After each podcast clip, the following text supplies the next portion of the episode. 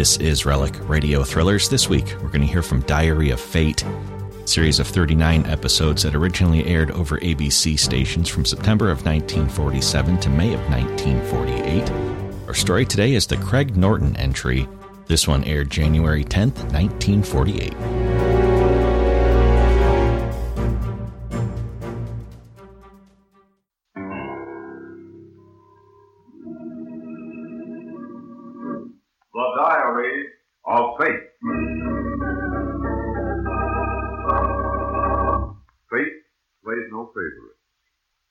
Happen to you.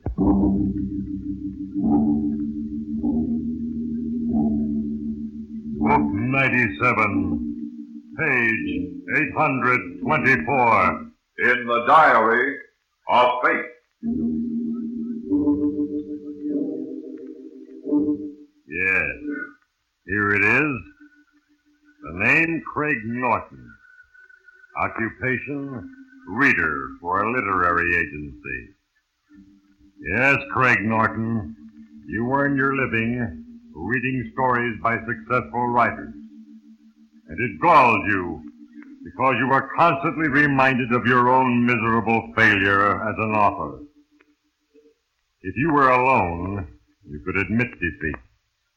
But there is your wife, Edith, whom you love more than life itself. She has shared your failure with you, always with patient understanding and enduring faith. That has made your failure gnaw at your conscience and your pride until you were brought to a moment of awful decision.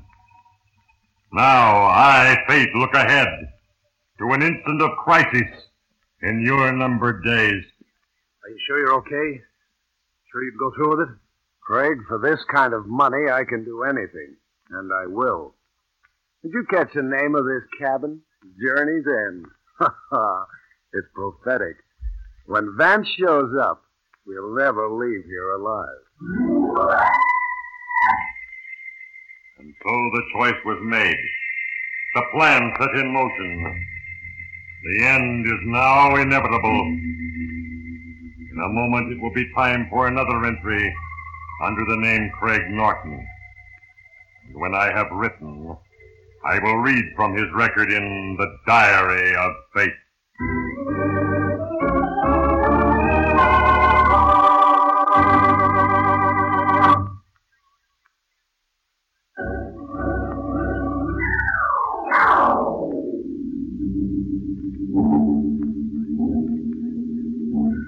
In the life of Craig Norton, a grim and desperate decision was made.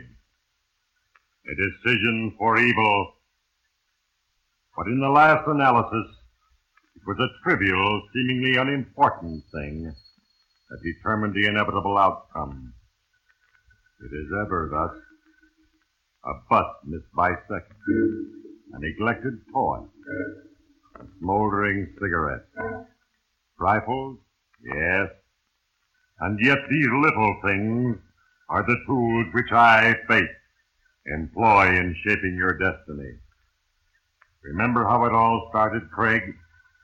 You were with Edith, your wife, in your tiny apartment.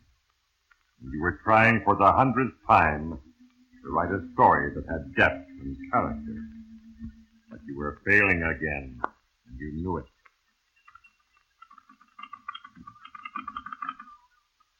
No, it's all wrong. Impossible. What's the matter, darling? Oh, this stupid story. I'm going to throw the whole useless mess away. It's rotten, all of it. Well, it's probably better than most of the stuff on the screen these days. And just what is that supposed to prove? Oh, anyway, it isn't hopeless, Craig. Oh, isn't it?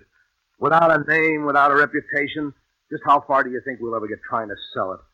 If you haven't got the string of credits a mile long in this town, they, they won't even talk to oh, you. I know, darling, but everyone has to start somewhere. Yeah, sure. For five years now, I've heard that same spiel from you and George Baxter both. For five years, I've been beating my brains out on a typewriter every spare minute I can find. I'm getting sick and tired of it. But, darling, you can't quit now. George says you're getting better every day. Why, in my- George says this, George says that. Edith, I'm fed up with his criticism. Oh, don't be a fool, Craig. George Baxter's a very competent literary critic, one of the best. So what? Has he ever sweated hours on a single line for the right word? Well, I don't think his reviews are written in ten minutes. Besides, he's your best friend. Craig, why, he's kind and considerate and, and everything. And a success in his own field. Hooray for George. Oh, Craig, darling, please try to be reasonable. Edith, I, I don't want to talk about it anymore. I, I don't even want to think about it. But, dearest, maybe I can help you. Why don't you read it aloud to me? Sometimes a fresh mind. Good heavens, Edith. If I'm going to fail, at least grant me the privilege of being responsible for my own failure. Oh, Craig, please.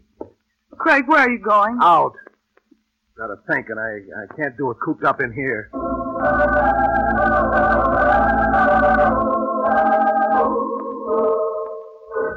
Yes, Craig. It was Edith's endless patience and constant tolerance that made your frustration so bitter. Yet you loved her so much that your guilty feeling of inadequacy was almost unbearable. You walked far and aimlessly through the nearly deserted streets. And then a little thing happened. You pulled out a cigarette and discovered that the only book of matches you carried was empty. You were near a cocktail lounge, so you went inside to get a light. May I have a book of matches, please? Here's a match, my friend. Oh, thanks. What? Well, what do you know? Craig Norton. Elliot Rourke. Well, how are you, boy? oh, say, if I was going to make that two with it, Craig Norton. Imagine running into you. I didn't know you hung around these gin mills. I don't usually. I just happen to stop in for a match. Well, fella, I'm sure glad you did. I just got back in town from New York. Uh, things are tough back there, especially for us actors. Well, I suppose you're doing okay. Big shot writer now, huh? Don't be funny, Elliot. Oh, it's a drink, so I'll, uh, I'll get it. Oh, thanks. Well, at least you're working. It's more than I am. Here's to you, Craig. Yeah, I'm working. I'm a reader for the Robert Holloway agent. Oh, well, the living. And you can afford to wait for a break. Yeah, what are you talking about? I got a wife to support. Oh, you're married? Well, I didn't know that. Sure, five years. And she's the most wonderful girl you ever saw. That's what makes it so bad, Elliot. She deserves everything that money and success should give her. And what am I doing about it? Yeah, no. It's a tough town and a tough racket. Hey, I, I'd like to meet that wife of yours. Oh, she's a honey. Oh, hey, bartender, bring us two more.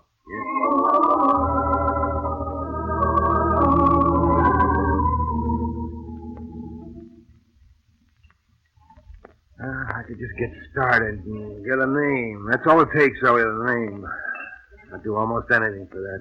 Oh, you'll make it, pal. You'll get there. Just you stick with Hey, hey, look what time it is. I gotta get home. Uh, say, uh, Craig, old pal, uh, you don't happen to have a, an extra 50 you could spare, do you?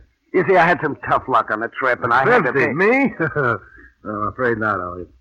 Well, so... Uh, look, uh, wait, uh, uh, how about uh, 10? I- I'll give it back to you next week. You see, I- I'm flat, and I, I got to pay my room rent, or I'm out on the street. And well, okay. Here's ten. Now, where are you staying? Oh, at the at the Regal Hotel. Thanks a lot, pal. Oh, say, if you hear something, let me know, will you? I'm really available these days, brother. Available for anything.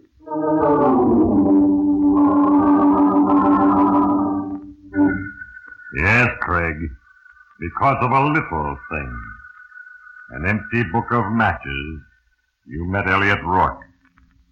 Edith did not know Elliot.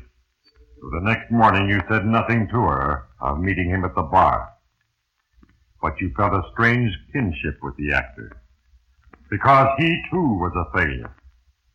An hour later at work, Mr. Robert Howell called you into his private office.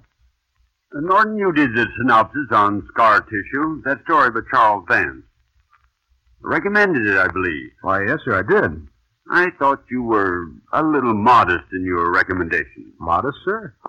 Well, I I felt it was one of those sensational pieces that either hit you hard or not at all. I, I thought it was good, but, well, I wasn't absolutely sure, you know? Well, you were right the first time, my boy. We're going to sell it for fifty thousand. Fifty thousand dollars. Why, that's that's wonderful, Mr. Howell. Yes, it's a terrific piece of work. Magnificent property. It's supposed to be Vance's first effort. but I can hardly believe it. Tell me, did uh, you recognize anything familiar in the style? No, I didn't. Uh, why? What do you mean, Mr. Howell? It's a peculiar thing. You see, Charles Vance is a pen name. No one knows who he really is. And whoever he is, he wants to keep that way. Absolutely secret. I just got this letter from him. Oh, I see. Yeah, you think it's a publicity gag? I doubt it. Well, it's his business, I suppose. He sent us another one. Called it Eternal Road. Take it home with you tonight and give me a fast summary in the morning. If it's as good as scar tissue, we have discovered a new genius.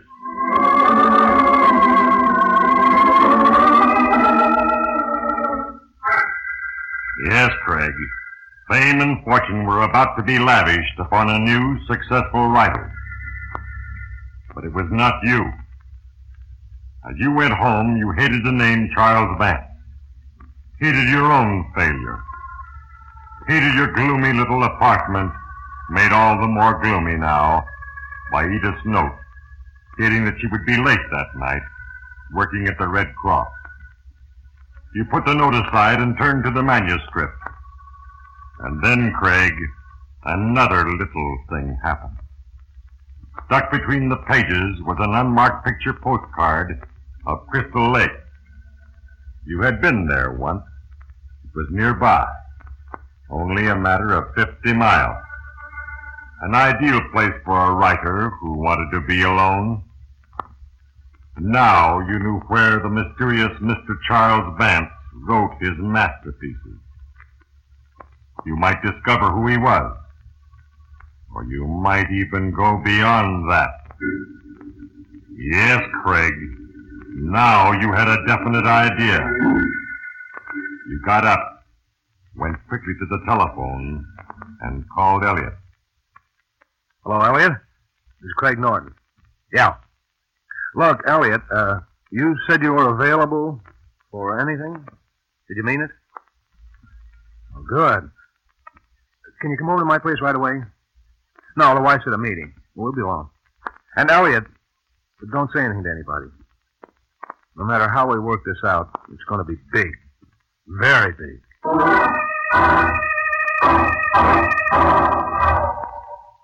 Yes, Craig Norton. Two little things entered your life. An empty matchbook and a misplaced picture postcard. And now you stand at the brink of decision. Soon there will be no turning back, for you will follow the road of your choice to its inevitable end. Yes, soon now it will be time for the final entry in the diary of fate.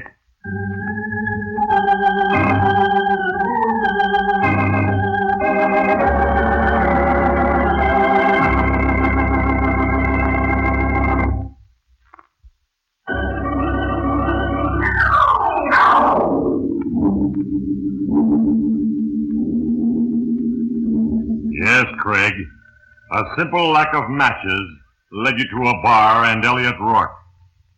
And a trifling picture postcard led you to Crystal Lake and Charles Vance. And now you sat with one and plotted the murder of the other. No one knew Charles Vance by that name. And yet it was that name to which a fortune was to be paid. Before Elliot Rourke left your apartment that night, you had mapped the whole thing. He would kill Vance. You would claim his name for yourself, and the money would be divided between you. It was the perfect answer to all your problems. By the time Edith came home that night, you were elated. Did you get a lot done this evening, dear? Yes, I really did. Edith, I know I've got it this time. Oh, what's it about? Tell me the whole story. Or better yet, let me read it. No, no, not until I'm positive. I've been working too long at it to spring it before it's all ready. Then I'll surprise you. Oh, Craig, please. I- I'll bet George Baxter's seen it. No, no one has yet. It just isn't ready. As a matter of fact, I'm going to ask Mr. Howell for tomorrow off so I can get out in the woods away from everybody. Then maybe this weekend I can finish it up. Oh, Craig, darling, we've waited so long for success. And now at last we're really going to have it.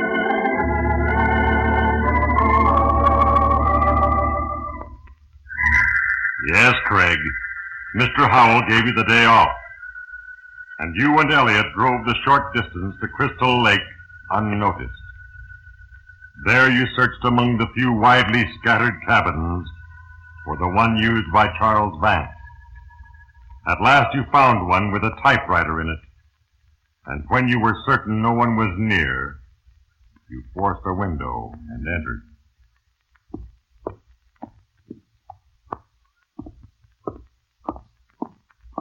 Over here, Elliot. Here's the typewriter. Copies must be on these cabinets. Paper, notepads, pencils. Hey, Craig. Is this it?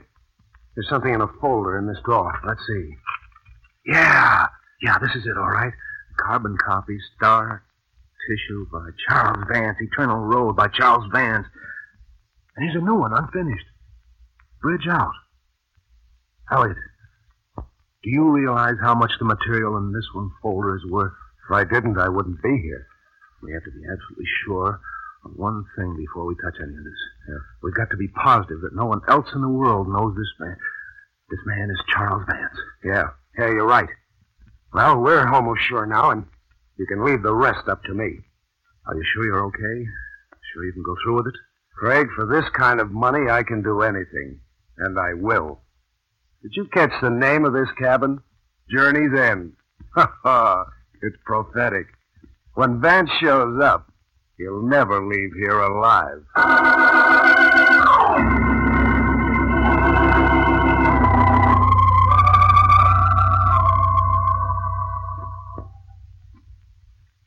I'm glad your day in the country was so successful, darling. You should get out like that more often. Yeah, you're right, Edith. Now I know exactly how I want to finish things. Oh, that's so wonderful, Craig. Now, if you'll bear with me for just a few more days, I'm, I'm sure everything will be perfect. I hope you don't mind if I sort of neglect you, darling. Mind being neglected? Not when it means the fulfillment of our dreams. Besides, our uh, Red Cross chapter has put me on another committee, and that'll take care of my spare time. Well, just remember, Edith, when this is finished, we're going to take a long vacation together. Craig, I love you. And and I do hope this works out, but even if it doesn't, I still love you. It has to work out, darling. Because it's all for you, Edith.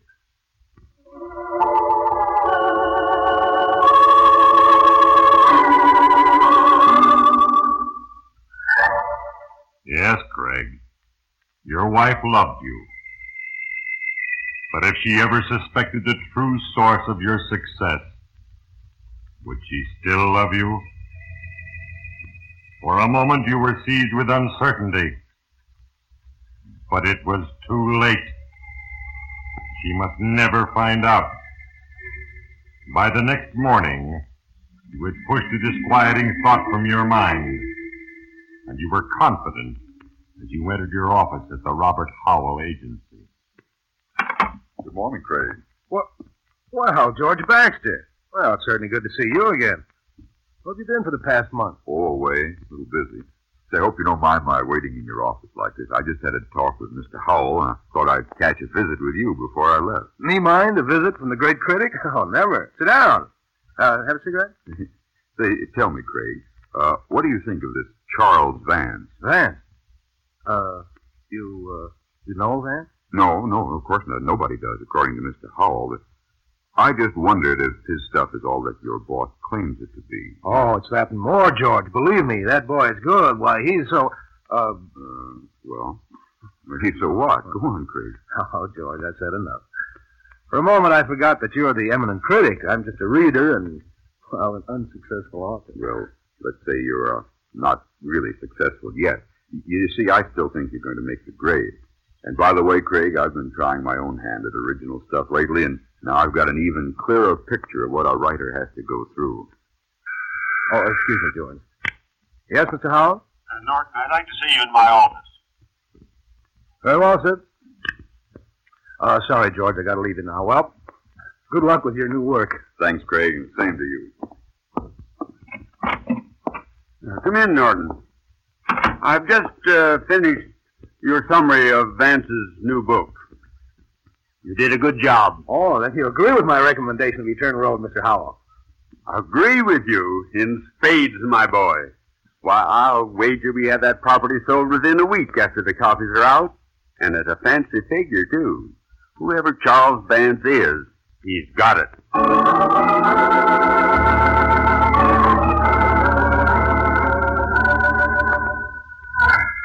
Yes, Charles Vance was destined for fame, greater even than your dreams, Craig Norton. And already the machinery to make that fame yours was in motion. For at Crystal Lake, a fisherman relentlessly watched the doorway of a cabin named Journey's End for the sign of an occupant. That fisherman was Elliot Rourke. His purpose, murder. And you, Craig, had nothing to do but wait. The next morning in the office, you couldn't keep your mind on your work. Finally, by mid-afternoon, the sudden jangling of the phone on your desk shocked you. Hello? Mr. Rourke calling Mr. Craig Norton. I'm Craig Norton. One moment, please. Go ahead, sir. Hello, Craig. Yes, Elliot. Uh, go ahead. What, um, uh, well, how is everything? Everything is fine, Craig. Just fine. I'll be back in town tonight. You mean, Yes, uh, yes, you can go ahead with the plans for the party now. It's all set.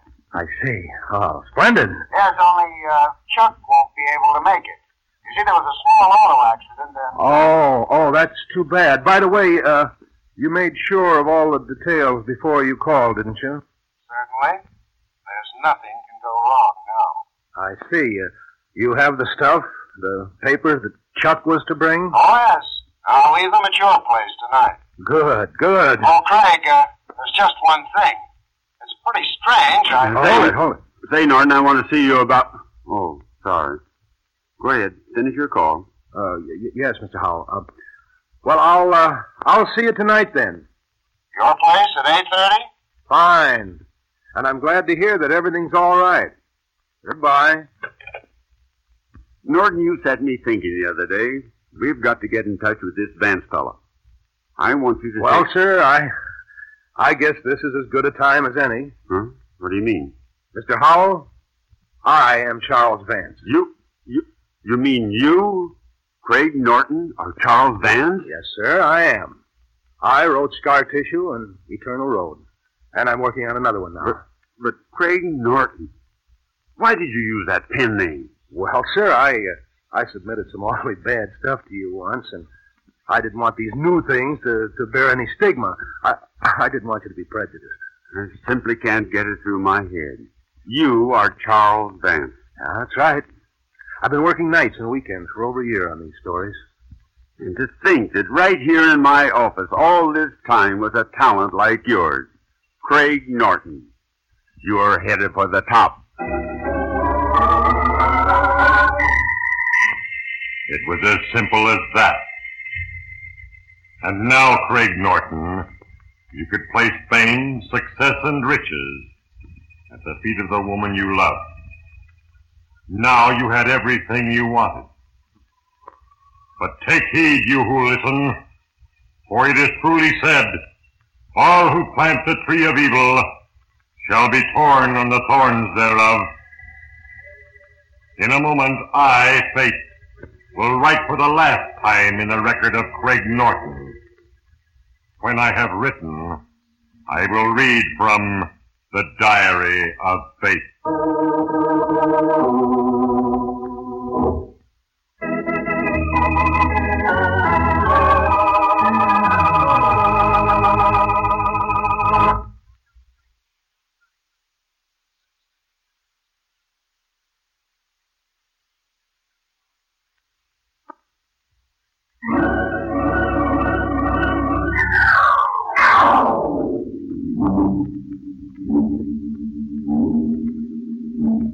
Yes, Craig. You had everything you wanted now. As you went home from the office, you imagined the look of happiness on Edith's face when you finally told her the wonderful news. But first you had to meet your partner, Elliot Rourke. Get the carbon copies of the Charles Vance stories and put them in your file. At 8.30, Elliot arrived.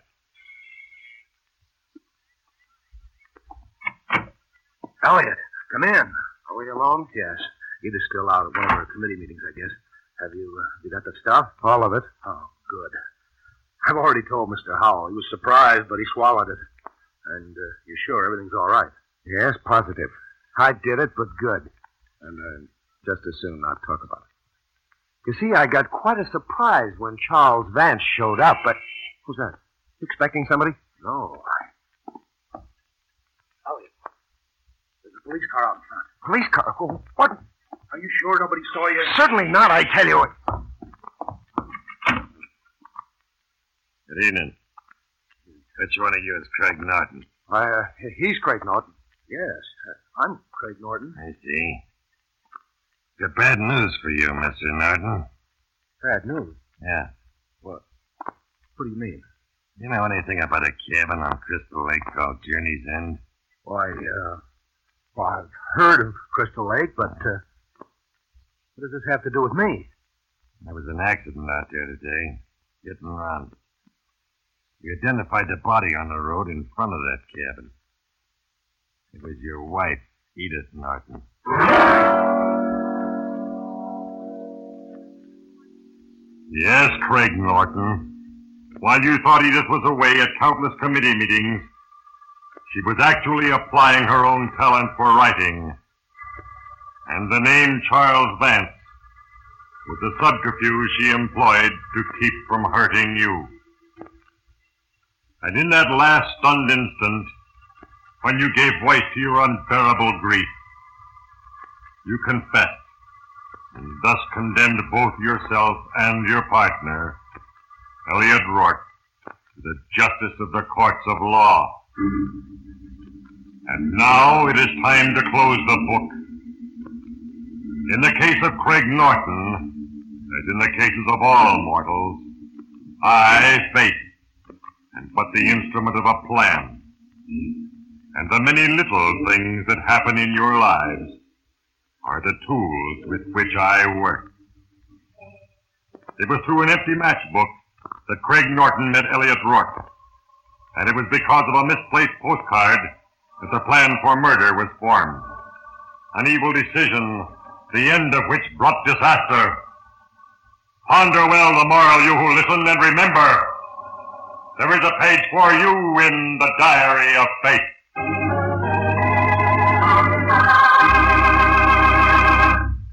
The cast included Herbert Lytton, Gloria Blondell, Frank Albertson, Tom Brown, John Arthur, Ivan Ditmars, Ray Erlenborn, and Hal Sawyer. Diary of Fate is a Larry Finley production, transcribed in Hollywood.